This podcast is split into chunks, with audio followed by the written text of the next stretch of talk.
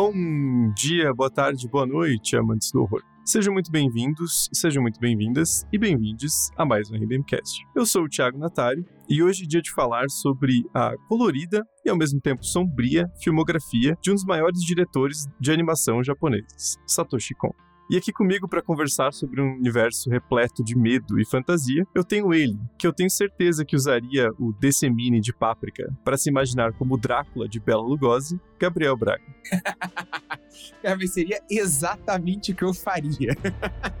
Literalmente, eu não, eu não teria outro pensamento. E ela, que usaria o mesmo dispositivo para se imaginar cantando um dueto com o fantasma da ópera, Gabi Lara tentador, né? Pena que o fantasma tem uns traços meio abusivos e de ir atrás matar a galera ao redor. Não sei se eu ia querer muito me misturar com alguém assim, né? Mas ia ser divertido, pelo menos. Até alguém morrer, né? Daí ia deixar de ser legal. Só quero fazer um adendo que o Braga não seria o Drácula do Bela Lugosi, ele seria o Drácula do Leslie Nielsen, tá bom? Mas eu falei que é sonho, não precisa ser realista. é, mas é, não, não tem. Assim, Drácula do Bela Lugosi. Eu já ia levantar, bater na cabeça no, no lustre. Bom, gente, então eu deixo vocês com os nossos breves recadinhos e na volta a gente vai falar sobre Perfect Blue, atriz milenar, padrinho de Tóquio e Páprica.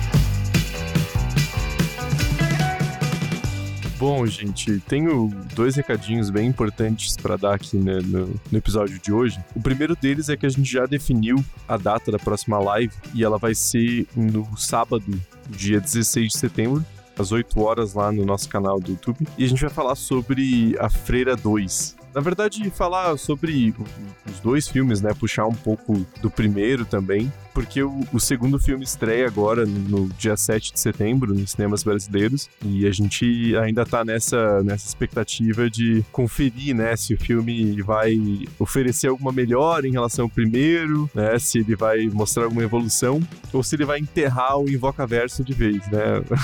então a gente tá bem curioso e a gente vai comentar um pouco sobre os dois filmes e podemos comentar mais também sobre esses filmes spin-off de Invocação do Mal. Enfim, então a gente marcou pro dia 16 de setembro, né? Fora isso, próximo sábado. Sempre, claro, pode haver alguma alteração, mas aí a gente avisa vocês e, enfim. Mas a princípio, nesse próximo sábado, dia 16 de setembro, lá no nosso canal do YouTube, né? Então, para quem ainda não tá inscrito, procurem lá por República do Medo e já se inscrevam, porque vocês, né, além de, de eu avisar nos próximos recadinhos, vocês também têm o lembrete automático do YouTube. E fora isso, gente, eu quero deixar aqui um, um abraço especial especial para o Matheus Rios, que é o nosso novo apoiador da, da categoria Inquilino do Quarto Secreto Plus, e deixar então a, a dedicação desse episódio para o Matheus. Fica o meu agradecimento de coração e também do, dos outros membros da, da bancada, que né, eu gravo os recadinhos aqui de maneira solitária, mas fica, tenho certeza, o agradecimento da Gabi do Braga também para o Matheus, e fica a dedicação do episódio. E para todo mundo que,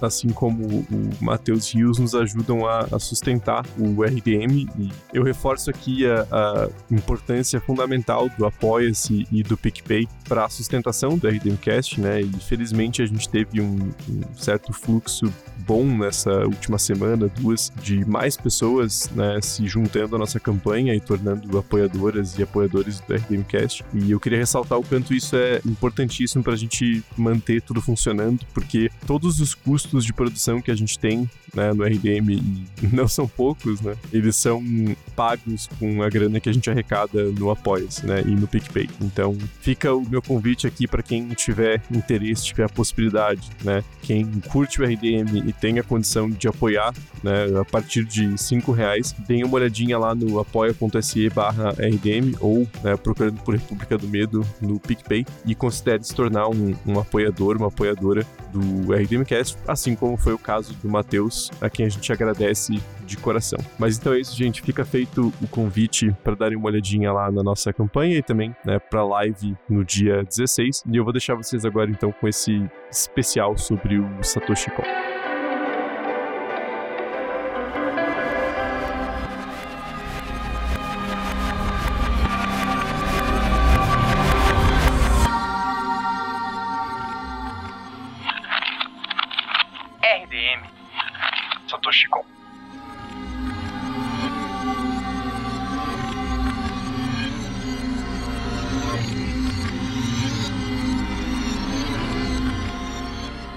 Bom, gente, então a ideia desse episódio é fazer um, né, como diz o título, um especial sobre o, o Satoshi Kon e falar sobre principalmente os quatro longa-metragens que ele produziu entre 1997 e 2006. Então tem alguns mangás que ele escreveu e alguns episódios de série de TV que ele dirigiu que a gente não vai entrar muito né, em detalhe porque eu acho que nenhum de nós conhece muito, né? E fica um, um disclaimer aqui também já deixar o, o episódio dedicado pro Lucas Salles, que é um ouvinte nosso, um apoiador, que pediu esse especial há bastante tempo já. E eu fui falando que a gente ia fazer, tava no Trello, a gente ia fazer. Só que eu até comentei no episódio sobre o Aronofsky, né? Quando a gente falou de semelhanças entre os filmes do Satoshi Kon e alguns filmes do Aronofsky, que eu não sou um grande conhecedor de, de Satoshi Kon. E assim, continuo não sendo, né? assim, eu estudei pro episódio, claro, né? Eu vi todos os filmes, até porque não é uma filmografia muito extensa, né? Infelizmente. Mas fica o aviso de que não é uma, uma visão de qualquer tipo de, de especialista e nem alguém que é muito fã, assistiu várias vezes, muito tempo. É mais uma coisa assim de tentar trazer um, uma coisa um pouco diferente, porque né, o Satoshi Kon ele trabalha com animação e não é tão comum assim a gente ver animações de horror, né? Por mais que a gente tenha feito né, um, um episódio, um embate né, sobre animações de horror, que é entre Coraline e a Mansão Mal Assombrada, não é algo tão comum assim, né? E, e, a filmografia do Satoshi Kon é muito interessante porque tem uns filmes bastante pesados, né? Tem umas temáticas pesadas e algumas imagens muito fortes, né? Então, é uma forma de a gente, não como especialistas, mas como né, amantes do horror, ter essa, essa visão sobre um, uma forma de fazer cinema um pouco diferente, né? Do que a gente geralmente fala e essa, essa mistura entre o anime e o horror. Pô, deixa eu aproveitar que tá na dedicatória, só pra eu mandar um beijo pra minha irmã, porque ela é super fã do Satoshi Kon e ela mandou uma mensagem hoje, porque ela ficou olhando meu Letterbox, né, pra, pra ver o que eu tô assistindo, pra tentar adivinhar as Não pautas. tem melhor maneira que stalkear alguém do que você tá acompanhando o Letterbox. Foi que nem o Letterbox da Margot Robbie, que ela Sim. marcou os filmes da Barbie, todo mundo, não, essas são as referências de Barbie. É tipo a melhor maneira de você stalkear alguém é a personalidade dela. E dela me mandou uma mensagem hoje perguntando: vai ter episódio de Satoshi Kon? Eu falei, vai. Dela só mandou uma mensagem: Nolan e Aronofsky precisam agradecer ele de joelho. E eu só queria concordar totalmente. Pô, pra caralho. E já que tá todo mundo mandando um beijo, vou mandar um beijo pra minha mãe, né? Que é a única pessoa que a gente sempre pode mandar um beijo e a gente não vai se arrepender. E que o beijo não vai ficar envelhecer mal. Então fica um beijo pra minha mãe, né? Mas voltando ao assunto que o Thiago tava, tava comentando, né? Eu acho que esse tipo de episódio, ele é muito importante porque a gente às vezes tem uma ideia meio generalizada de que desenho é coisa de criança e que desenho não, desenho, anime, né? Tanto faz, assim. Antes que alguém venha dizendo, não é desenho, é anime, enfim, tipo, filmes animados, né? Eles podem tratar de assuntos muito pesados, muito complexos, né? E eu acho que isso já vem se desmistificando há algum tempo, essa ideia de que é só para criança, ou que só aborda temas leves, ou temas bobinhos. E a gente vem vindo, né, de uma série de filmes muito, às vezes, dark, ou que abordam temas difíceis, né, mesmo voltados para o público infantil. Eu acho que é importante a gente conversar sobre isso, assim, também, para olhar para esse gênero de uma nova forma. É, principalmente o Perfect Blue, né, que é o primeiro longa-metragem de Satoshi Kon, e talvez junto com Páprica, né, com certeza são os dois mais famosos, ele tem algumas imagens muito perturbadoras, né, não, não é só a temática, né, dessa espécie de thriller com Stalker, mas também tem umas cenas muito fortes, né, é, pro pessoal que, que já assistiu Perfect Blue vai, vai lembrar que eu tô falando que tem uma cena num elevador, né, que tem toda uma construção de uma tensão muito forte e ela termina com uma figura morta, com os olhos furados e sangue escorrendo. É, é muito pesado, né? Se alguém aqui tá achando, pô, que legal, uma animação, vou ver com os meus filhos, pelo amor de Deus, não faça isso. Né? pelo amor de Deus. Padrinhos de Tóquio, talvez. Os outros, cara, nem pensar, porque Perfect Blue vai traumatizar suas crianças, assim, né? Não faça isso com elas. Bom, e o Satoshi Kon, então, ele foi um artista de mangá, escritor e diretor japonês, que é mais conhecido justamente por esses quatro longa-metragens que ele escreveu e dirigiu entre 1997 e 2006, que a gente vai conversar hoje. E eu digo que ele foi um escritor e diretor porque, infelizmente, o Satoshi Kon faleceu de um câncer no pâncreas em 24 de agosto de 2010. E ele tinha 46 anos de idade. Então, um diretor que, né, infelizmente não teve uma, uma carreira muito longeva, porque foi interrompida drasticamente por uma doença terminal, mas apesar disso, ele deixou uma marca muito forte, não só no cinema japonês, como também no cinema estadunidense, né? Porque o Braga estava comentando ali que, do que a irmã dele falou, e realmente tem. Inspiração é, é pegar leve, né? Tem, assim, uma, uma certa cópia, né? Do, do, Perfect Blue. Não só o. Muita gente fala do Cisne Negro, né? Mas não, não, eu não acho tanto o Cisne Negro, assim, tem uma inspiração mais dissipada, assim, na, na filmografia do, do Aronofsky, né? Mas tem imagens muito parecidas. E o Páprica, que é, é assim, o Nolan copiou na cara dura a premissa no Inception, né, de 2010, o, a origem, que é essa questão de dos sonhos serem um campo para ser explorado por né, um aparato tecnológico, tá ali em Páprica, né? O, o, que o Nolan fez foi dar aquele contorno do justamente do Inception, né, de você usar como uma ferramenta para alguma espécie de um roubo, né, um, um planejamento mais de, de é, infiltração, assim, né? Mas a ideia dessa máquina que acompanha e te permite entrar nos sonhos já tá em Páprica, né? Então, é, só por isso já dá pra ver como o Satoshi Kon foi influente, né? Por mais que ele tenha apenas quatro filmes longa-metragem, né? Já, já tem pelo menos dois grandes cineastas estadunidenses que devem muito ao Satoshi Kon, né?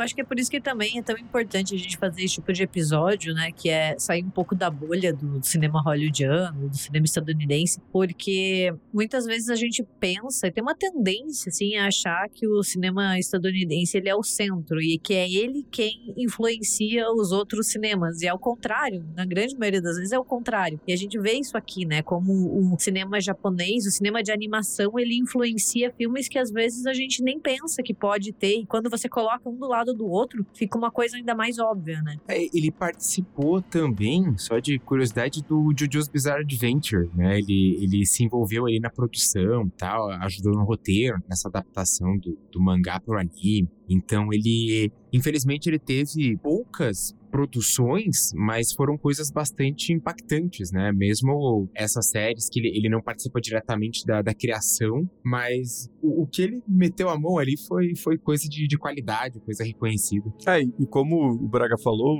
o Satoshi Kon, ele começa a carreira, né, como escritor de, de mangá, ele é formado em design gráfico, né, na, na Universidade de Arte Japonesa Musashino. E aqui eu já faço um outro disclaimer que eu vou massacrar a pronúncia do japonês, porque, assim, eu não falo uma palavra. Eu acho que é, também é justo avisar aqui que ninguém aqui é otaku, né? Então, assim, não vai ter nenhum representante para falar, não, a pronúncia correta é tal. Então, vai caber aos ouvintes, na verdade, ficar ouvindo e né, doer os ouvidos da nossa pronúncia errada, especialmente a minha, né? Porque tem vários nomes aqui e eu não sei uma palavra de japonês que não seja arigato. Então, é...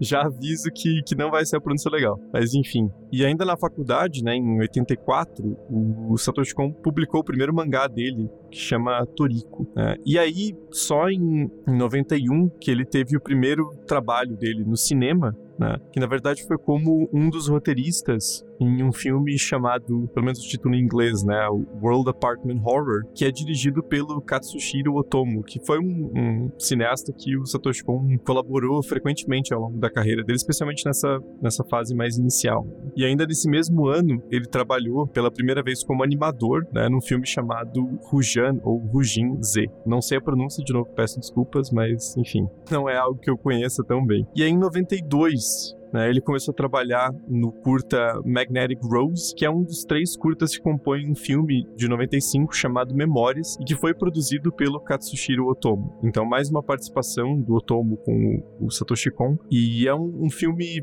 meio, né, um, um, ele, ele, é composto por três curtas, né, então é essa coisa assim de, de ter uma, uma produção ali do, do Katsushiro Otomo e convidar outros três diretores para trabalhar. E o Satoshi Kon foi um dos, né, um dos, dos roteiristas e também um dos animadores, né, então ele vai se encaminhando para ter essa, essa carreira mais focada nessa relação da escrita com a direção de animes, né, e aí em 97 tem o primeiro primeiro trabalho dele na direção, que é justamente o Perfect Blue, que foi produzido pelo Masao Maruyama e pelo estúdio Madhouse, que também né, trabalhou com Satoshi Kon nos quatro filmes de estúdio que ele produziu, né? Então foi, foi uma parceria de longa data né? E em termos de, de inspiração, o Satoshi Kon já citou o trabalho de escritores de ficção científica Philip K. Dick e um escritor japonês Yasutaka Tsutsui, eu acho.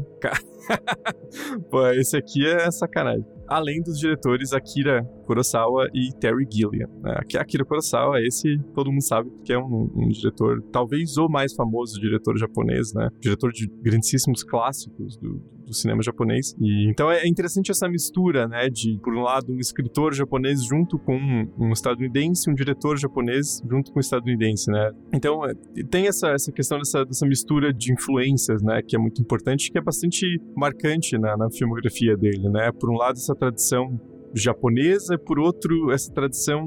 Eu ia falar ocidental, mas na verdade esse termo é, é bem, bem bosta, né? Mas pensar assim, uma, uma tradição mais estadunidense mesmo, que tem essa, essa, essa conexão, essa troca muito forte, né? Porque, por exemplo, eu, eu falei que eu não sou tão conhecedor de, de anime nem de mangá, mas porra, eu cresci assistindo Dragon Ball, né? E quem não cresceu assistindo algum anime, né? Porque por mais que a gente às vezes não associe tão forte, né? Porra, quase todo mundo assistia Yu-Gi-Oh!, né, Digimon, então tem essa troca muito, muito forte, né, por mais que você talvez não tenha muita consciência de ter essa influência, você tem, né, porque a gente acabou assistindo e, enfim, lendo, tem essa conexão muito forte, né.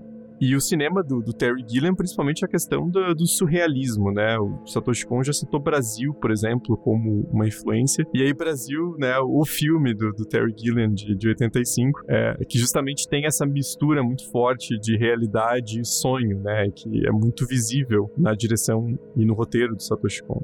Por outro lado, também, como a gente já comentou, né? O Satoshi Kon inspirou, no mínimo, né, para não dizer foi copiado por diretores trabalhando nos Estados Unidos, né, como o Guilherme Del Toro, que tem certas influências, e o Darren Aronofsky, né, que a gente chegou a comentar no episódio especial sobre o diretor, que ele comprou os direitos de adaptação do, do Perfect Blue, né, quando o filme saiu. E tem uma cena do Hacking para um Sonho que é quadro por quadro uma adaptação, né, ou uma cópia, né. É, apesar de que nesse caso, pelo menos pro Hacking, ele realmente tinha os direitos, né. Então é, dá para chamar de, de, adaptação, que é uma cena numa, na banheira, né. No caso do, do Perfect Blue, é a, a protagonista e no, no Hacking para um Sonho é o, o personagem do, do Jared Leto, e as duas cenas representam esse protagonista meio perdido ali em, em sonhos e né, uma certa ilusão, uma dificuldade de distinguir a, a, realidade da ficção. E também, como a gente falou, né, o Páprica com Inception também é, é, difícil negar que tenha qualquer relação, né? Porque a premissa básica é muito parecida e também tem várias cenas que são bem semelhantes, né? Especialmente envolvendo corredores e elevadores, né? Para quem já assistiu os dois filmes vai, vai fazer a conexão porque é, é muito difícil negar que tenha né, uma, uma relação muito forte entre os dois. E por fim, um último comentário sobre né, a carreira do Satoshi Kon. O último filme que ele começou a, a, produzir e acabou ficando pela metade é um filme chamado Dreaming Machine, né, que seria o quinto longa-metragem do Satoshi Kon. E quando ele faleceu em agosto de 2010, o filme chegou a ser brevemente continuado pelo diretor de animação né, que estava trabalhando no filme, o Yoshimi Itazu, mas ele foi paralisado em 2011 por questões financeiras, né? Então, pelo que eu estava vendo, ele tá foi cerca de um terço concluído, né? Então ele está cerca de um terço animado, mas ele nunca chegou a ser terminado, né? Então o filme está paralisado desde 2011 e ele acabou ficando nesse limbo, né? Porque o estúdio, né, que produziu os filmes Satoshi Kon, a Madhouse, queria terminar o filme por uma questão de, de uma certa homenagem, né? Ter esse último longa que Satoshi Kon trabalhou, mas além das questões financeiras tem uma questão complicada de a direção também, né? Porque ou você chama alguém para só completar o filme e aí a pessoa vai estar tá fazendo meio que uma uma, uma homenagem barra uma cópia, uma imitação do Satoshi Kon, isso nunca vai ser igual ao original, né? Ou você contrata alguém para dar uma outra direção pro filme e aí já não é mais o filme do Satoshi Kon, né? Então ficou meio nesse limbo, assim, apesar de ter uma parte do filme concluída, ele nunca foi de fato terminado, né? Porque realmente fica uma, uma situação, assim, né? É difícil pensar para onde ir, né? Depois do, do roteirista, diretor, nos produtores falecer, né? No, no meio da, da produção do filme. É, se joga no, no, Google assim, tem lá um monte de coisa dizendo como que o filme seria e tal. Mas eu, eu tinha visto que ele chegou a ser meio que anunciado com retomar a produção ali por 2020, mas não, não tem mais notícia nenhuma. Então é muito possível que fosse só uma especulação, né? Não uma notícia muito fundamentada. Ao que parece, eles vão retomar mesmo. Tanto que já tem muitos artigos jornalísticos sobre o que o filme seria, como que seria a história. E se o estúdio quisesse realmente produzir, eles não iam ter já lançado todas as informações disponíveis para essas reportagens. Né? muito difícil, assim, que entregasse um filme inteiro de cara. É, é que realmente é uma situação muito, muito complicada, né? Lembra muito quando o, o Spielberg assumiu a direção do Inteligência Artificial, né? Que o Kubrick não tinha começado a filmar ainda, mas o roteiro era dele, né? E fica aquela coisa, assim, puta, é um filme que em termos de tom ele é muito estranho, né? Porque tem um pouco de Kubrick, um pouco de Spielberg, na verdade não é nenhum dos dois e fica nesse meio do caminho, né? Então, infelizmente, acho que o melhor é o filme ficar nessa, né, meio que engavetado, assim. E daí, claro que o estúdio vai tentar lançar também, né? Porque já investiu um monte na produção e o filme estava parcialmente animado já, né? Mas assim, meio que não, não tem muito uma opção viável, né? Ele acabou ficando meio que engavetado, assim.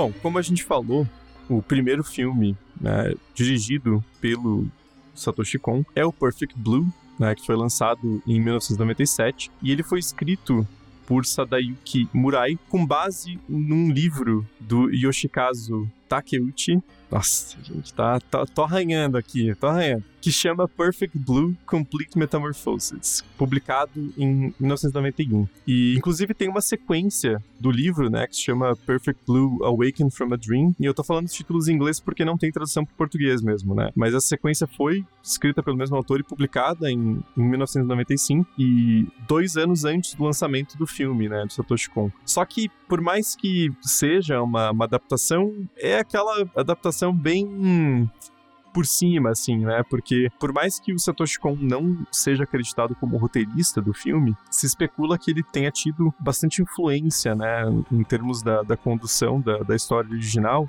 E ele desviou bastante, né? Desse roteiro inicial que ele tinha. Só que a única condição que o produtor do filme impôs para ele é que o filme mantivesse dois elementos principais, que é ter uma cantora idol e um stalker. Né? Então, tá aqui suas premissas basilares, né? Por favor, se atenha a isso, o resto você pode mudar. Então, é, eu não cheguei a ler o, o livro, né, para ter essa noção melhor, né, do que muda, do que permanece, mas até onde eu pesquisei, realmente ele mantém uma, uma base bem simples, né, parecida, e o restante ele foi modificando, né. E o enredo do filme, então, acompanha a protagonista, que é a Mima Kirigo, uma atriz e cantora que decide abandonar o grupo de pop da qual ela faz parte, que chama Sham, para focar em sua carreira de atriz. Sua personagem recorrente em uma famosa série de televisão policial ganha destaque a partir de uma traumática cena de estupro, o que incomoda seus antigos fãs idol. Um blog criado por alguém que se passa por Mima começa a traçar comentários cada vez mais agressivos e descrições vívidas da rotina da atriz, o que a leva a pensar que alguém está seguindo. A tensão atinge níveis ainda mais altos quando atentados e assassinatos começam a acontecer à sua volta. Então, Perfect Blue é um suspense, né? O famoso thriller, né? O, horror premiado, que acompanha essa protagonista, né? Nessas mudanças da, da carreira dela, né? De uma cantora de pop idol para uma, né, digamos assim, entre aspas, uma atriz séria. E o filme vai aos poucos explorando essas mudanças bruscas entre o que ela entende como realidade, mas que na verdade talvez não seja. Tem umas, umas conexões muito fortes entre os filmes e séries que ela está participando se misturando com a realidade e principalmente esse stalker que vai perseguindo ela, né? E o blog que começa a ter um tom cada vez mais agressivo e uma descrição cada vez mais precisa da rotina dela, né? Então, o filme principalmente segue esse clima de, de tensão, né? E essa mistura entre o que é a imaginação dela, o que é realidade. E eu só vou puxar aqui um. É, no, no trailer né, do, do, do, filme que foi produzido para os Estados Unidos, eles colocam uma frase de destaque do Roger Corman. Então eu vou, vou ler aqui para vocês que é sensacional. Ele fala assim: né, aqui numa, numa tradução livre, né? Um filme poderoso e surpreendente. Se Alfred Hitchcock fizesse uma parceria com Walt Disney, eles fariam um filme como esse. Achei uma descrição muito precisa. Eu só queria fazer um breve comentário que quem dubla a Mima no, no original, né? Quem, quem deu a voz a ela foi a Junko Iwao, Ai, gente, assim, de novo, né? Nomes em japonês são difíceis. E para quem gosta de anime, ela faz a voz da Tomoyo em Sakura Card Captors. A voz da Tomoyo, a melhor amiga da Sakura, é dela também. Então, quem fazia a dobradinha Sakura e Sailor Moon vai se identificar é difícil dizer o que é melhor em, em, Perfect Blue, né? O roteiro ou a animação, que é um casamento tão perfeito das duas coisas pô, é, é, é, incrível, é incrível demais o, o, o, trabalho, assim. Você já, já fica muito preso nessa história, porque, enfim, é, é um stalker, né? É, é, é uma história boa, já é uma premissa boa, e eles sabem enganar muito bem a gente no sentido de que quando ela começa a ler o blog, ah, pô, mas como é que a pessoa sabe o que tá acontecendo na minha vida? Ela olha para onde? Para a janela. E daí tem aquele efeito da janela que Assim, várias referências também que o Satoshi Kon usa de, enfim, o próprio janela indiscreta tal, de que quando ela olha, tem várias janelas também olhando para ela. Então você não sabe exatamente onde estaria esse stalker, aonde que ele estaria situado, como que ele tá vendo, será que ele tem um telescópio, algo assim, para conseguir observar a rotina dela. É, então, vários elementos ali que vão aumentando essa tensão. A animação é linda demais. Não, e é muito interessante porque o filme foi lançado em 97, né? Então ele pega bem o, o comecinho da popularização da internet, né? Por mais que seja no Japão, né? Que é, nos anos 80, 90 era uma, uma economia bombando, super forte, com várias é, inovações tecnológicas, né? Mas a personagem não, não manja muito de, de internet, né? É a agente dela que leva um computador para ela, ensina ela a navegar na web. e é muito engraçado porque é bem aquela parada assim ali anos 90 ainda, né? Não é uma coisa tão intuitiva. Então, a agente dela, né, que é a Rumi, ela fala para ela, ah, você tem que entrar aqui num navegador e digitar na, na URL e tal. E ela mano, que porra é essa, né? Fala japonês, pô, porque ela tá usando os termos em inglês, né? Então, é engraçado essa pensar que, né, uma personagem super jovem ali, super, né, cantora pop e tal. Mas como se passa em 97, ela não, não sabe muito bem como navegar, né? Inclusive, eles usaram um browser que era o Netscape Navigator, que era o browser mais popular na, na época, né? Que assim, ninguém conhece porque não, não existe mais, né? Mas eu acho engraçado ter essa, essa coisa fidedigna, né? Do, do, do filme introduzir a tecnologia, né? E, e, é uma coisa que permanece nos filmes do Satoshi Kon, né? Essa questão da tecnologia entrando no, no meio social e como ela vai influenciar, né? Porque por mais que no Perfect Blue seja ainda, como eu falei, essa, essa popularização da internet, né? Não é algo tão comum assim, não, não tem smartphone, é um dos principais gatilhos ali para essa virada na personagem, né? Ela começar a ler esse blog que é escrito pelo Stalker, né? Que teoricamente um fã dela mas que é um fã da persona pop idol dela e não da atriz e começa a ficar cada vez mais irritado quando ela se desvia, né, dessa persona pop e ele começa a ficar cada vez mais agressivo, né? Então é um dos principais elementos que vai tornando a trama cada vez mais tensa porque a protagonista está ficando cada vez mais tensa, né? Então é, é, é, um elemento muito interessante, assim, de como a gente está muito ali junto com a Mima, né? E reagindo a esses comentários, né? Porque tem umas descrições muito fortes, assim, no blog, né? Vai ficando cada vez mais, mais agressivo, né? Cada vez mais, assim, mostrando uma raiva por ela ter se tornado uma pessoa diferente na visão de quem está escrevendo.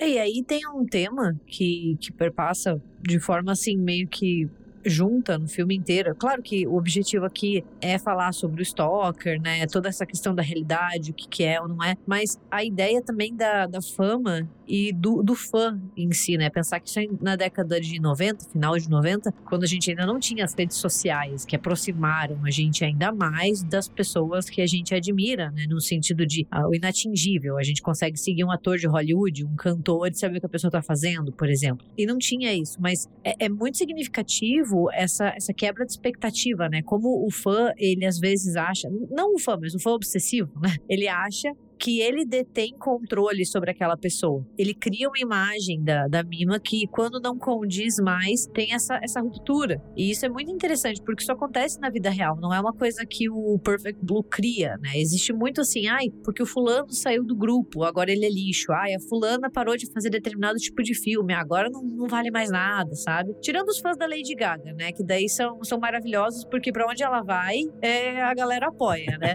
A mulher é boa também, né? Tipo, ela canta canta, ela interpreta, ela escreve, então ok, né? Mas é muito comum isso, assim, tipo, você coloca a pessoa, o famoso, que você idealiza numa caixinha e você acha que você conhece e quando isso rompe um pouco da tua expectativa, vem o hate, né? Vem o ódio. E são várias pressões e opressões, né? Tem toda essa questão do fã que a Gabi citou, tem essa questão do mundo novo, né? Porque, enfim, uh, embora ela continue famosa, ela tá basicamente mudando de emprego. Ela sai do, do de uma idol pop para uma atriz, então ela vai para um set, pessoas completamente diferentes. É o mundo da internet que ela tá descobrindo, é essa pressão para ela tá cada vez construindo uma imagem mais sexualizada também, porque daí, ah, não, você vai ter que fazer uma cena aqui de, de estupro, você vai ter que fazer um ensaio sensual com um fotógrafo que é conhecidamente tarado. São várias pressões e opressões ali que ela vai, ela vai sofrendo para a construção dessa nova carreira, a construção dessa nova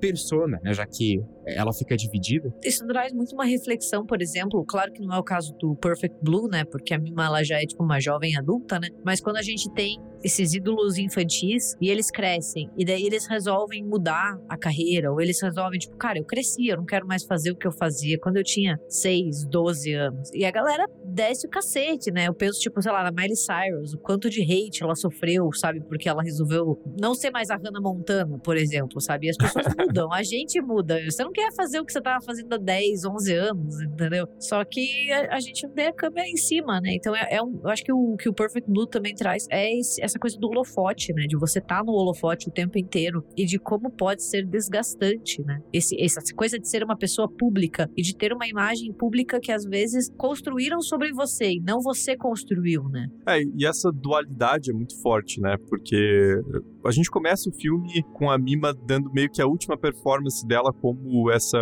ídolo pop, né? E você vê que ela não tá mais feliz com a carreira dela como cantora, né? Só que assim que ela sai da banda, a banda deslancha, né? Tipo.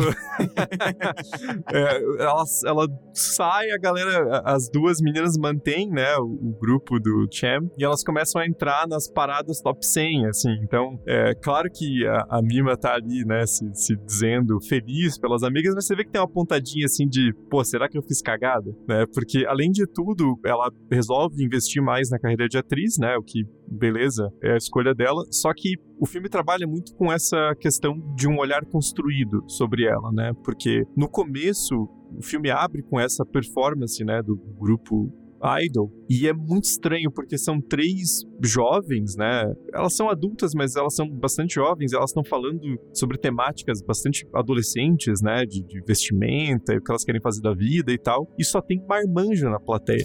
É só uns homens, assim, com tipo uns 30 e poucos anos. E é muito bizarro, porque depois o filme até mostra um pouco mais, né? De alguns caras ali conversando. E é muito essa coisa, assim, de, pô, ela tem que fazer tal coisa, ela tem que não sei o quê. Eu gostava mais dela quando era idol. E, cara, foda-se, ninguém liga o que você acha, né? Tipo, é, o, cara que é o Stalker, ele é só a, a visão mais exacerbada disso, né? Mas os outros também têm um comportamento bem problemático, né? E as pessoas que estão tomando decisões com relação à carreira dela também são homens, né? Porque o agente dela é quem vai levando ela cada vez mais para essa direção, né? Da carreira de atriz. O roteirista da série que ela está trabalhando coloca ela numa situação que é uma situação bem desesperadora, que é uma cena de estupro, né? E aí acho que vale deixar um alerta de gatilho para quem for assistir o filme, porque por mais que seja uma série de TV que ela tá fazendo, é uma cena bastante forte, assim, né? Você sente muito o desespero da, da, personagem, né? Porque ela já tá naquele ponto que tem uma já uma conexão muito forte entre a personagem dela na série e a experiência própria dela, né? As coisas se mesclam muito. Então, é uma cena muito impactante tanto de assistir quanto o peso que ela tem na, na personagem, né? E como o Braga falou, tem o fotógrafo também, né? Então são essas várias visões sobre a Mima que vão criando essa desassociação, né? Chega um ponto do filme que ela começa a enxergar uma outra ela que é aquela cantora idol, né, pura e mais jovem, mais infantilizada. E, puta, cara, o filme é muito bom, né? Ele começa bem, mas da metade pro final ele vai ficando cada vez mais tenso, né? Cada vez mais confuso, mas no bom sentido, né? Não confuso porque não dá para entender, é confuso porque a personagem tá num estado mental bastante deteriorado, né? Então ele vai misturando a percepção dela de, de realidade com a série e ah, final é, é sensacional, assim. Eu não, não vou nem dar spoiler porque acho que para quem não assistiu ainda, é, o filme é super recomendado, mas é, é, é muita tensão no, no clímax, né? Desde de, de, construção de cenas de que ela sente que está sendo seguida até alguns atentados e assassinatos que vão acontecendo no, no filme, é tudo muito tenso e você sente muito pela personagem, né? Então o filme consegue te pegar nessa, nessa emoção do suspense, né? Acho que, como diria Roger Corman, eu acho que Hitchcock ficaria orgulhoso mesmo. E o, o, Satoshi Kon gosta muito dessa temática de uma confusão entre ficção e realidade, entre sonho e realidade, né? Isso vai aparecer no, no, no próximo filme dele, né? O o Atriz Milenar também tem uma confusão entre realidade e ficção que fica difícil separar a atriz da, das personagens que ela viveu, onde é que tá a separação. Mas claro que é, é num tom diferente, né? O The Perfect Blue é, é um tom muito mais sombrio e desesperador. Ela não conseguir se distanciar da personagem e de repente a personalidade dela tá dividida em duas. E é muito importante também como ele usa o vermelho para isso, né? Porque apesar do filme, do nome do filme ser Perfect Blue, uh, e, e, ter uma, uma, certa temática com relação a isso, ele usa muito vermelho para marcar esse, esse espécie de desespero da personagem principal, né? Então, quando aparece um vermelho predominante em cena é porque ela tá já se perdendo ali nessa dualidade, nessa dissociação do que é ela e do que são as personagens que ela interpreta, desde a cantora até a, a personagem que ela faz a série de TV, né? Então, é um filme muito, muito, muito, muito bom, vale a pena e, de novo, né? Tirem as crianças da sala, porque não só é um filme extremamente tenso, ele também tem cenas muito perturbadoras, então cuidado, é, é um filme bastante pesado.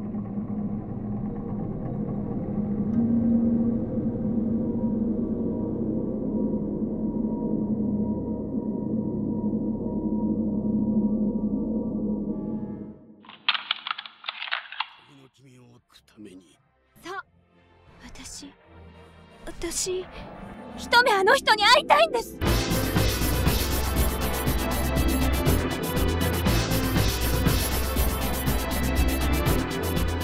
なんだって私なんかに構うんだ。お姉さんその男を助けようって気持ちと何が違うってんだ。その方何か隠しておる。あの星空を君にも見せてあげたい。生きてるか死んでるかもわからないじゃないか。千代子さん私行きます必ず会いに行きます。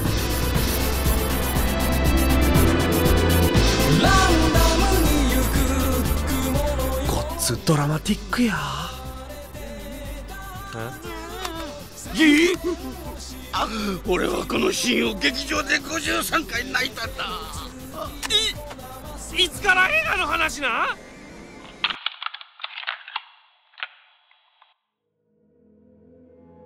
Então, como o Braga já, já adiantou, o segundo filme, coescrito e dirigido pelo Satoshi Kon, é o Atriz Milenar, de 2001, que é um roteiro dele com o Sadayuki Murai e é baseado numa história original do Satoshi Kon e também dirigido por ele. E o filme, como né, o Braga já adiantou, a personagem principal é a Shiyoko Fujiwara, que é uma atriz super famosa, né, de um dos principais estúdios japoneses, né, do século XX. E o filme ele segue uma história biográfica, mas ao mesmo tempo tem uma mistura muito grande entre a vida da personagem e os papéis que ela interpretou no cinema, né? E, inclusive ele é bem metalinguístico, porque a gente começa o filme acompanhando um entrevistador de TV e o operador de câmera dele que vão atrás da Chioko Fujiwara, porque ela tá reclusa desde que ela abandonou a atuação 30 anos antes, e eles começam a conversar com ela e o entrevistador entrega para ela uma chave, né? E ela começa a contar a história dessa chave que foi entregue para ela quando ela era criança ainda, né, por um artista e revolucionário que ela ajuda a fugir da polícia, né?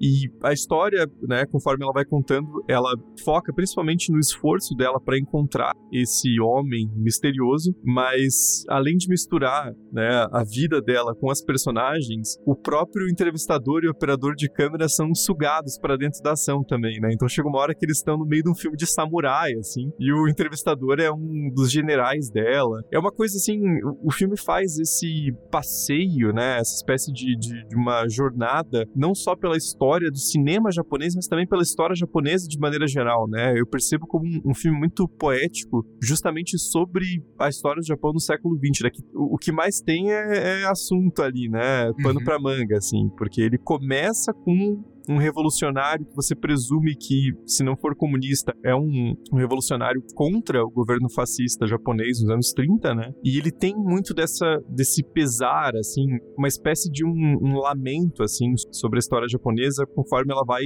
indo atrás desse homem ao longo das décadas, né? Então é um filme muito poético, assim, né? Ele tem uma coisa muito. de um olhar muito íntimo, assim, sobre a história japonesa se misturando com a história do cinema japonês, né? É, uma das partes do filme é na Manchúria, né? Que é na China. Então, assim, é realmente essa parte mais complicada da história japonesa. Ela até fala no início, né? Que é um governo à direita, e daí situa a gente nesse contexto que o Thiago falou. E, cara, é, é, sensacional eles entrarem nas memórias dela ao mesmo tempo em que as memórias se confundem com os filmes. Porque começa pé no chão, daqui a pouco o negócio vai mudando. E você, pô, mas isso aí é, é, real, não é? Daí você vai ver ela tá falando de uma personagem, tá? A revista. Só que as coisas vão se confundindo. Porque, enfim, as personagens fazem parte da vida dela. É, é uma coisa bonita e bem é, íntima, como você falou. E também levanta muito a, a, questão que a gente trabalha muito na história de como as memórias são subjetivas, entendeu? A gente às vezes acha que a pessoa tá contando uma memória quer dizer que foi exatamente assim que aconteceu, né? E, cara, qualquer historiador ou historiadora que trabalha com história oral, por exemplo, sabe como é difícil também fazer entrevista ou você usar as memórias, porque memória é algo subjetivo, é algo que a gente constrói também, né? Então não é assim uma coisa tão factual como a gente acha. E o filme tem essa camada de mistério muito forte, né? Porque a Shiyoko, ela tá contando a história dela, mas também a história da carreira dela, e as coisas se misturam muito, né? Então, é, é interessante acompanhar essa narrativa sobre a história japonesa e sobre um período extremamente traumático para a população japonesa, mas também para a população coreana e chinesa, né? Como o Braga falou, boa parte da ação se passa na Manchúria, né? Que vamos jogar real, né? O que o Império Japonês fez na, na Coreia e na, na China é barbárico, né? É uma coisa assim, não, não tem muito como descrever sem, sem usar um. Né? Em história a gente evita julgamento de valor, mas tem certos, certos aspectos que é, é, é difícil, né? Porque né, são atitudes extremamente bárbaras, né? De, de massacres, de estupros em, em massa. Então, e é interessante como o filme explora isso, mas ao mesmo tempo sem explorar diretamente, né? Parece que é a forma que Satoshi Kon achou de abordar sem ser muito direto, né? Então, é a visão de uma de uma criança que ajuda um revolucionário de maneira meio instintiva, assim, né? Ela mente para a polícia como se sabendo que é a coisa certa a se fazer, né? Parece o, no, no Exterminador do Futuro 2 tem isso também, né? Um menininho mente, tipo, tem 9 mil disfarçado de policial e ele salva a humanidade, né? Então, é, no, no, instinto ali, soube que era o certo a se fazer e ela busca esse, esse homem ao longo de toda a jornada, né? Então tem essa essa coisa que tá movendo ela muito forte, sem nem mesmo ela saber direito o que que é. E, como eu falei, é muito poético, né? É muito bonito, assim, é uma coisa muito reflexiva, né? Sobre a história do Japão. E, inclusive, outra coisa muito interessante é que a vida dela é marcada por terremotos, né? Porque a, a Shioko, ela nasce durante o grande terremoto de Kanto, que foi em 1 de setembro de 1923. Ela abandona a carreira de atriz dela durante o terremoto de Niigata, né, em junho de 64. E o final do filme se passa né, durante o terremoto de Honshu, em 6 de outubro de 2000, né, que é outra marca muito grande do, da história japonesa, né, esses, esses eventos né, catastróficos, que ali no filme tem um, uma escala um pouco menor, né? Não chega a ser nada gigantesco, mas que marca muito a história do, do Japão, né? Então é, é, é, um filme muito interessante, assim, né? Não chega a ser nem de perto um, um filme de horror, como é o Perfect Blue, mas ele tem essa coisa, assim, esse, esse drama com certos toques de, de épico, tem bastante homenagem ao cinema do, do Kurosawa, então é, é um filme que vale, vale muito a pena também.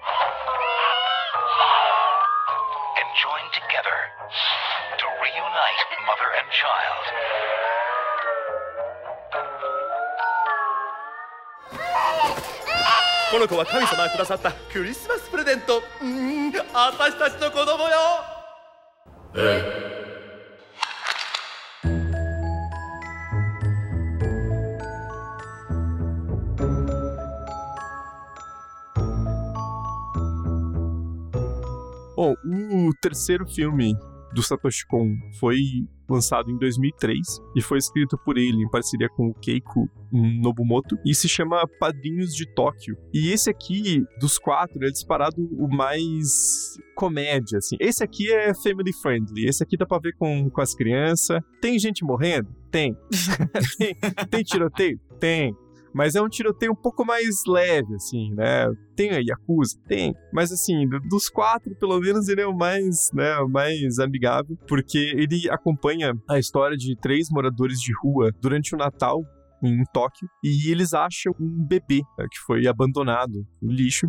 Os três personagens são o Jin, a Miyuki, que é uma adolescente, e a Hana, que é uma mulher trans que sempre sonhou em ser mãe, então ela decide adotar o bebê como um sinal divino, né, de, de, Natal feliz, e os companheiros dela falam, pô, mas como é que você vai adotar um bebê se a gente não tem casa, né? Então, assim, é, eles chegam num, num, acordo ali no meio termo, que é manter o bebê por uma noite, né, porque tá frio do cacete, né, Natal no hemisfério norte, e no dia seguinte eles vão levar o bebê pra, pra delegacia, só que eles acabam encontrando uma chave, né, que dá pista sobre o né, o paradeiro dos pais da criança. E aí o, o filme vira um pouco essa é uma comédia, mas também tem um pouco de investigação, e aos poucos a gente vai descobrindo mais sobre o passado dos três personagens também, né? E, cara, eu achei o filme divertidíssimo, assim, ele tem umas, umas reviravoltas muito inusitadas, né? Que eles vão parar num casamento da máfia, e aí um, chega um assassino latino que o filme nunca define de, de, de onde que é, aí mata o chefe da máfia, e daí eles param na casa dele. É uma parada muito louca, assim, né? É uma, uma trama bem frenética, Mas é muito interessante e é uma coisa, assim, bem louvável, que é contar a história desses três moradores de rua, né? Cada um tem uma, uma razão muito particular, né, para onde a vida deles levaram eles, mas eles são movidos por esse senso de, de ajudar a, aquele bebê que foi abandonado, né? Porque eles querem achar os pais, também para entender o, o, que, que aconteceu para eles abandonarem um recém-nascido, né? Então, um filme muito, muito interessante, assim, que tem essas reviravoltas, né? Cara, esse eu já coloquei na lista de um dos filmes mais bonitos que eu já vi na minha vida. É, é fantástico. Nossa, fiquei completamente apaixonado pelo filme. É, é, incrível. Ele se passa numa entre o Natal e o Ano Novo, né? Então ele começa tipo na noite de Natal, tá no meio de uma missa, né? Enfim, ele, ele começa ali numa, numa missa e o bebê surge pra senhorita Hannah como um milagre de Natal. Ela fala: "Não, é Deus que mandou, né? É um presente Papai Noel, é um, o, a realização aqui, porque é, a, é, até se compara uma hora com Maria, né? Que fala: "Ah, mas como é que você vai ter filho?" Daí, ah, Maria Maria também teve filho e era virgem, né? Então, assim, pode, né? Com Deus tudo pode. E ela ganha o bebê, ela fica nessa, não, eu preciso só de uma noite. E tem muita coisa que acontece que é aleatória no sentido de um Deus ex machina, mas não se configura, porque no filme faz sentido. Então, ah, eles estão lá no cemitério. Ah, vamos ver se a gente encontra nas oferendas algo pro bebê. E daí tem lá num túmulo uma madeira, fralda. Tipo, pô, é, é um negócio assim, bem Deus Ex Machina. Mas dentro do filme, que é nesse sentido de pequenos milagres de fim de ano, faz um mega no sentido. Porque tem vários encontros que é uma coincidência gigantesca. Só que não fica forçado no roteiro. Você vê que é, é tudo bem planejadinho, as coisas são bonitas. Que filme incrível! Você consegue dar risada, se emocionar. É, é lindo demais. Dá pra ver que o Braga ele tem um, um, fraco por filmes de Natal, né? Porque ele, tipo, não, é o final do ano, é tudo tão lindo. Ele assiste aqueles filmes do Hallmark, sabe? Que passa na TV. tipo, naquela época do final do ano, que é tipo aqueles romances. Eu não tô julgando, gente, adoro. É a melhor coisa pra se fazer no final do ano, entendeu? Já viu aquele a, a Night Before Christmas? O, é que eu não sei o nome do português, tipo, o, o, o Cavaleiro antes do Natal. Não é com a que... Vanessa Hudgens? Nossa, esse mesmo, esse. Um passado de presente é o nome do filme. é um cavaleiro medieval que vai para os dias atuais e conhece a Vanessa Hudgens ali. Eles começam um romance. Não, tem todos. Tem o que ela é, tipo, trigêmeas. tem um que, tipo, ela interpreta três. Eu gosto muito de um que, tipo, o cara vai. Esse não é tão famoso, mas ele é um fantasma em uma pousada. E daí a mulher chega lá e eles se apaixonam. muito bom. Tipo de filme é ótimo. Mas ele é ótimo em determinada época mesmo, né? Aquele que você tem que assistir só no final é. do ano. Mas é, pô, o, o Padrinho de Tóquio, daí ele tem toda essa coisa bonita, ao mesmo tempo tem o ritmo frenético que o Thiago falou, com uma, um direito a uma perseguição de caminhão e bicicleta. Ainda tem um baita de um plot twist no final, então ele te emociona, te mantém ativo, é várias emoções ao mesmo tempo. e ele frequentemente é citado como o filme do, do, Satoshi Kon que tem uma trama um pouco mais direta, né, no sentido de não ter tantas mesclas entre ficção e realidade, mas como o Praga falou, né, tem vários milagres que acontecem na, na trama, né, é uma história bem, é, parece uma parábola de Natal, assim, né, ele tem essa, essa natureza, assim, né, de, de três é, moradores de rua que encontram o bebê e aos poucos vão se encontrando também, de certa forma, né? Porque cada um tem um passado muito interessante, muito específico, que o filme vai aos poucos explorando, né? E claro que o mais interessante é a Hannah, né? Porque chega uma hora do filme que eles vão num, numa casa de drag queens no, no, no, no, meio de, não sei se é Tóquio, mas é uma, alguma cidade japonesa, né? E, e é muito interessante conhecer o, né, o que aconteceu na, na, vida dela. Então, ele tem essa, essa questão, assim, de, de uma história meio que tem essa essas reviravoltas e essas coincidências muito fortes, mas que estão ali sendo movidas por uma espécie de uma, uma força maior, né? Um destino, assim. Então, é, ele tem essa pegada de história de Natal, mas também ele tem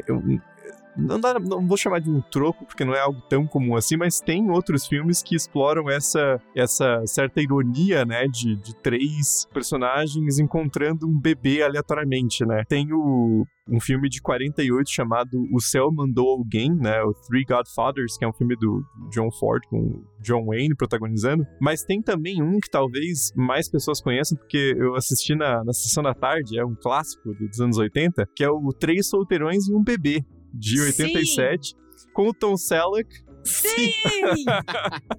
que é muito bom, cara. Gente, e tem todo um lore muito bizarro desse filme, né? Tipo, tem uma, uma lenda urbana que tem nele, assim, porque tem um determinado momento do filme, do 3. Eu preciso compartilhar isso, não sei se vocês conhecem, é bem, bem famoso já. Em um determinado momento dos Três Solteirões e um Bebê, eu não sei exatamente a minutagem, mas se você procurar no Google é super fácil de encontrar. Tem um menininho atrás da cena, tipo, não em primeiro plano, se escondendo atrás da cortina. E muita gente começou a falar que na época, e aparece mesmo, assim, isso é verdade, isso é fato, mas que foi criando uma lenda urbana de que era o espírito de um menininho, que ele tinha morrido, blá blá blá. Só que na verdade, tipo, todo mundo diz que é um provavelmente um pedaço de papelão que eles esqueceram ali, realmente, daqueles em. em sabe aqueles de pessoas, assim, né? E, cara, isso era muito famoso uma época. Eu lembro que eu morria de medo, e tem várias teorias que vão sobre isso. E o filme foi dirigido pelo Leonard Nimoy, né? O eterno Mr. Spock. Cara, né? sim, é, é, é, muito aleatória a realização desse filme. e, e, é um clássico de Sessão da Tarde, né, cara? Porque é uma história muito bizarra. Procurem no Google Três Solteirões e um Bebê Fantasma. E vai aparecer na hora, assim, tipo, e tem ali atrás, assim, é como se fosse um menino olhando para eles. Mas então é, é, um tipo de história muito divertido, né? E o Padrinho de Toque vale muito a pena, é um filme bem legal também. A, gente nem vai entregar o final, porque ele tem uma, uma reviravolta que você fica, caralho, o que, que vai acontecer agora? E ele termina muito bem também, né? São todos filmes bem curtos, vale a pena dizer, né? O, o Perfect Blue é o mais curtinho, tem uma hora e vinte, e os outros três tem uma hora e meia, né? Então não, não, não são filmes que, que, são muito extensos nem nada. E tem umas, umas curiosidades também no Padrinho de Tóquio, que aparece de maneira muito recorrente o número 1225, né? Que no padrão de data que eles usam nos Estados Unidos, e só nos Estados Unidos, né? Não sei por que usam essa porra, que é o. que é o mês antes e o dia depois, né? O 1225, que é né, a data do Natal, ele aparece muito em, em, vários momentos do filme, né? É o número da chave, é o preço do, do táxi que eles têm que pagar, é, tem um, um, alarme que aparece, então tem essas coisas de, de, né, pra, de, de meio que easter egg pra pescar. E o principal deles é que no começo do filme, os personagens estão passando, né, numa loja de, de conveniência, e no fundo você consegue ver três pôsteres de, de filmes, né? Um deles, o do Perfect Blue, o outro do Atriz Milenar, e o último do próprio Padrinho de Tóquio, né? Então tem o pôster do filme dentro do filme. Mais metalinguístico que isso, impossível.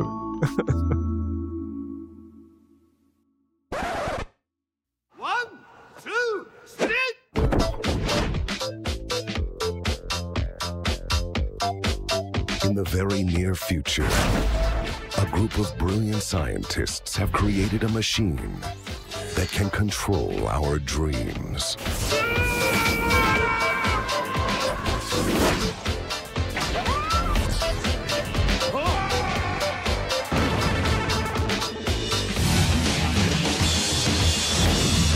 Paprika.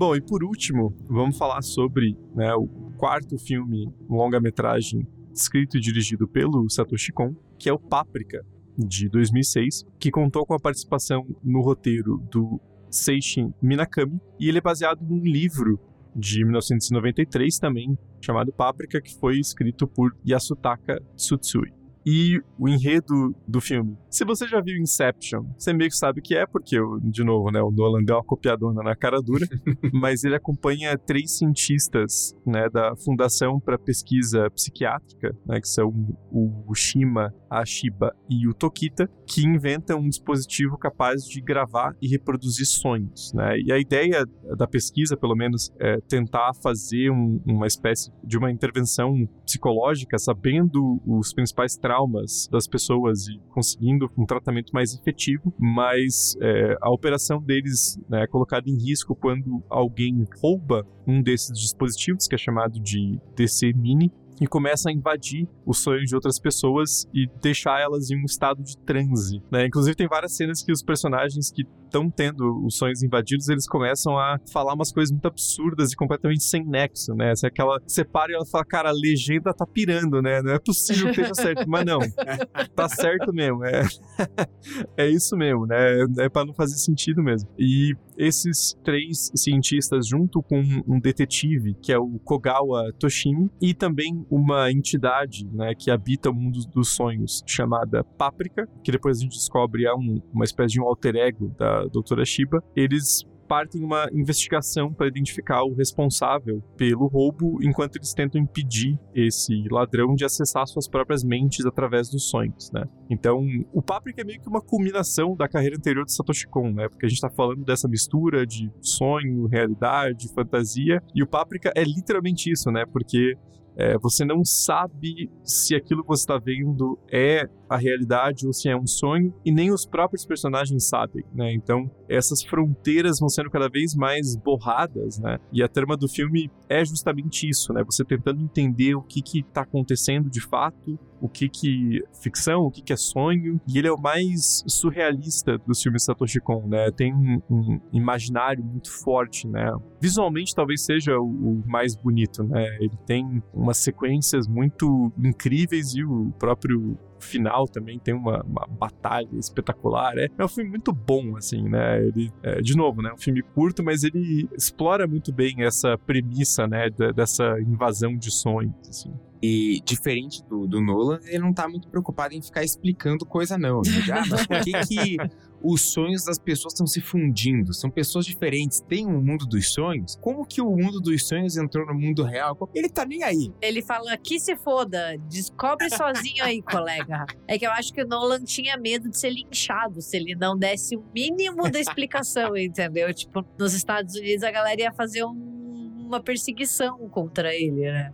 Certeza. O que deixa ali o filme muito rico, né? Porque, como o Thiago falou, ele tem essa pegada surrealista, tem um uso de cores cara, sensacional. E é uma criatividade maluca, né? Pra colocar os personagens ali como robozinho, como bonecas, e de repente as coisas vão se fundindo, as pessoas vão se transformando em instrumentos musicais, e, e são imagens muito, muito bonitas, muito bem feitas. Né? O, o, o filme, além dele ter o roteiro talvez um pouco mais confuso que os outros, não no sentido ruim, né, mas no sentido de que ele tem pouquíssima, pouquíssima explicação, mas eu acho que tá tudo muito bem interligado e a gente fica encantado com as imagens. É, e ele tem muito essa coisa, assim como o Perfect Blue, né, é, de essas fronteiras entre sonho e realidade não tão borradas só pra gente, né? Os próprios personagens também estão tentando entender qual que é a, a conexão, o que, que tá acontecendo de fato, porque é, essa invasão do sonho que acontece é muito perigosa, né? Ela pode deixar personagens em estado de coma, praticamente né? Tem uma cena que a protagonista, né, que é a doutora Shiba, ela tá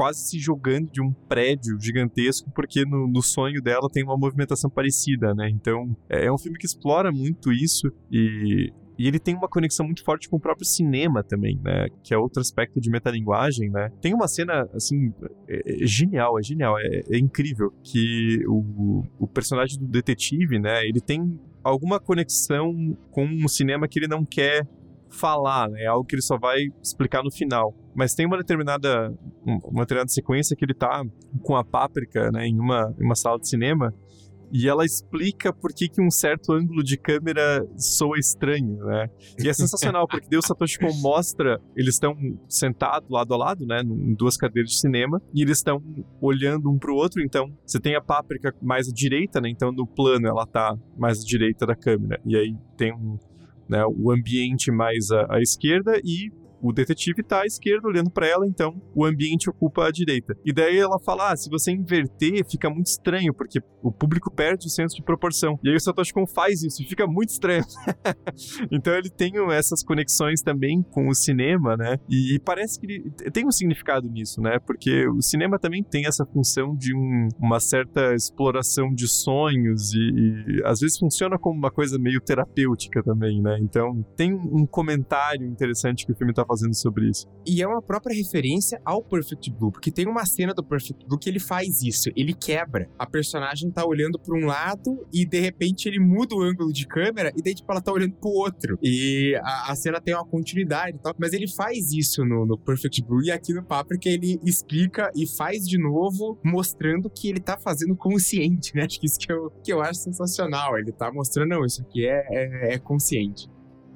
O Páprica, ele tem também essa né, essa influência do cinema, então, especialmente na figura do, do, detetive, né, que ele tem uma, uma coisa assim de um detetive noir, né, ele tá sempre com um, um, cigarro, ele tem uma coisa muito pesarosa, né, e ele é um personagem que ele já é um pouco mais velho e ele tem muito cara de, de detetive de filme noir estadunidense, né, então, é, mesmo a fisionomia dele, né, é, ele tem essa, essa evocação clássica e o filme começa com ele, na verdade, né, com um sonho dele que é uma cena, uma sequência incrivelmente bizarra, né? E foco no, no, incrível, porque realmente é muito boa, mas ele tá num meio que um circo tentando achar um, um assassino, e aí tem um mágico no, no, palco que prende ele numa gaiola, e daí todo o público vai atrás dele e todo mundo tem a cara dele, né? é, é, muito bizarro, e daí a, a páprica ela tá ali como essa gente que vai tentar ajudar ele a desvendar esse mistério. E tem uma cena que ele anda por um corredor, parece um corredor de hotel que vai mexendo a proporção e se alongando. E, cara, é muito, mas muito parecido com a cena do Inception, né? Aquela cena bem famosa do filme que tem o corredor em movimento, né? Então, é muito claro como tem essa, essa conexão. E depois tem uma cena num elevador também, né? Porque os dois filmes usam essa imagem do elevador como uma, uma certa exploração de camadas diferentes de consciência, né? Então tem um aspecto muito central que está presente nos dois filmes e não por coincidência, né? Porque realmente tem uma, uma, uma influência inegável, né? E, e, tem outros aspectos também. O, o, detetive ele entra num, num site né? Que a Páprica manda meio que um link para ele, daí ele tá no trabalho, assim, meio olhando pros lados e navegando na, na web, assim, né? e aí tem dois bartenders ali que me lembra até um pouco o, o Iluminado, né? Essa coisa do, do protagonista tá meio que é, uma, uma, coisa meio navegando no inconsciente ali, num bar. Só de curiosidade, os dois bartenders, eles são interpretados, né? A voz é feita pelo, um deles pelo próprio Satoshi Kon e o outro pelo autor do livro Páprica, né, que é o, o Yasutaka Tsutsui. Então, os filmes do, do Satoshi Kon tem muito esses easter eggs, né, essas pistas que ele vai deixando, né? Inclusive no final do filme, né? E a gente também não vai entregar o, o que acontece na, na, trama, porque a ideia também é ficar como uma recomendação, né? Vai ser inédito, um RDM quase sem spoilers. quase sem spoiler, é. Teve comentários sobre o meio da, da trama, mas no final a gente não falou de nenhum, né? Então, porque os filmes de Satoshi Kon, eles têm essa, esse aspecto interessante que quem conhece geralmente gosta muito, mas não é tão conhecido assim, né? Você vê mesmo, né, em, no, nos sites que a galera avalia filme como IMDb, Letterboxd, que tem uma nota muito alta, mas não tem tantas avaliações né? Então tem um público que gosta, que é um público muito cativo, mas geralmente não é tão conhecido assim. Então também a ideia é dar essa recomendação, né? Mas no final do Páprica, né, o detetive, o Konakawa, ele vai né, no, do cinema e tem um simbolismo muito forte no filme. E ali no cinema tem, né, pôsteres de, de vários filmes e a câmera enquadra, né, três pôsteres principalmente, que são os três filmes anteriores de Satoshi Kon, né, o Perfect Blue, o Atriz Milenar e o Padrinho de Tóquio. E o mais interessante é que ele tá indo assistir um filme chamado Yumi Miru Kikai, ou Dreaming Machine, que é justamente, seria, né, o último filme do Satoshi Kon. Então ele já tinha plantado ali, né, uma, uma sementinha de, de curiosidade, ali, um easter egg, fazendo referência ao próximo filme dele, né, que infelizmente nunca chegou a ser concluído. Então tem, é meio que fecha um ciclo ali, né, do, do dos principais temas que estão presentes na filmografia do Satoshi Kon, né, com essa questão muito forte de uma dualidade, de algo envolvendo o próprio cinema, né, uma, uma espécie de uma auto-reflexão e, enfim, são filmes, os quatro valem muito a pena. E é o tipo de filme que, assim, todos, eu terminei e eu já tava pensando na próxima vez que eu ia assistir, porque eles têm muitas dessas pistas, essa trama meio enigmática, né? Então, vale muito a pena e é, é, o tipo de filme que você termina já ansioso para reassistir, né? Principalmente o Perfect Blue, porque você fica fissurado ali tentando entender o que está acontecendo e qual que é o significado dos elementos da trama, então fica a mega recomendação para quem não, não conhece assistir o, os filmes do Satoshi Kon.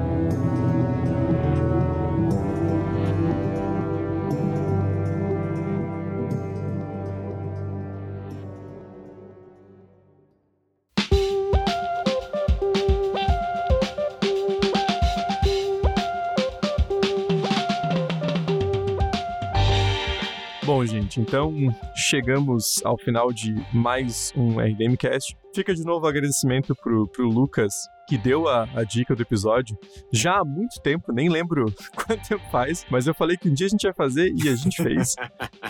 e espero que quem conhece né, a filmografia do Satoshi Kon com certeza vai ter muito mais detalhes informações que a gente não trouxe aqui, porque também a ideia não era né, esse, essa análise super detalhada, mas vocês podem então contar pra gente aí no, nos comentários do próprio Spotify, nas redes sociais, complementarem as informações que a gente deu. E para quem não conhece os filmes também, a gente deixa a mega recomendação de, de assistir, porque vale muito a pena. E vocês podem contar tudo isso pra gente nas nossas redes sociais. A gente tá no TikTok e no Twitter como RDMcast, no Instagram e no Facebook como República do Medo. E também tem o nosso site, que é o republicadomedo.com.br, onde você encontra textos, críticas, artigos e também você pode escutar o próprio podcast via plugin do Spotify por lá. E caso você queira escrever pra gente por e-mail, você pode enviar para contato@republicadomedo.com.br. Agora no próprio Spotify você já pode o que achou do episódio e responder as enquetes que serão colocadas ali. Com certeza vai ter uma do filme preferido. E se você quiser um conteúdo para além do podcast, você pode acessar o nosso canal do YouTube, República do Medo, que é onde a gente transmite as nossas lives mensais. Então fica a dica de se inscrever no canal e ativar o sininho para ficar por dentro da nossa programação. Então, é isso, gente. O IDMcast vai ficando por aqui. Muito obrigado pelo carinho pela audiência de sempre e até quinta-feira que vem. Até. Até.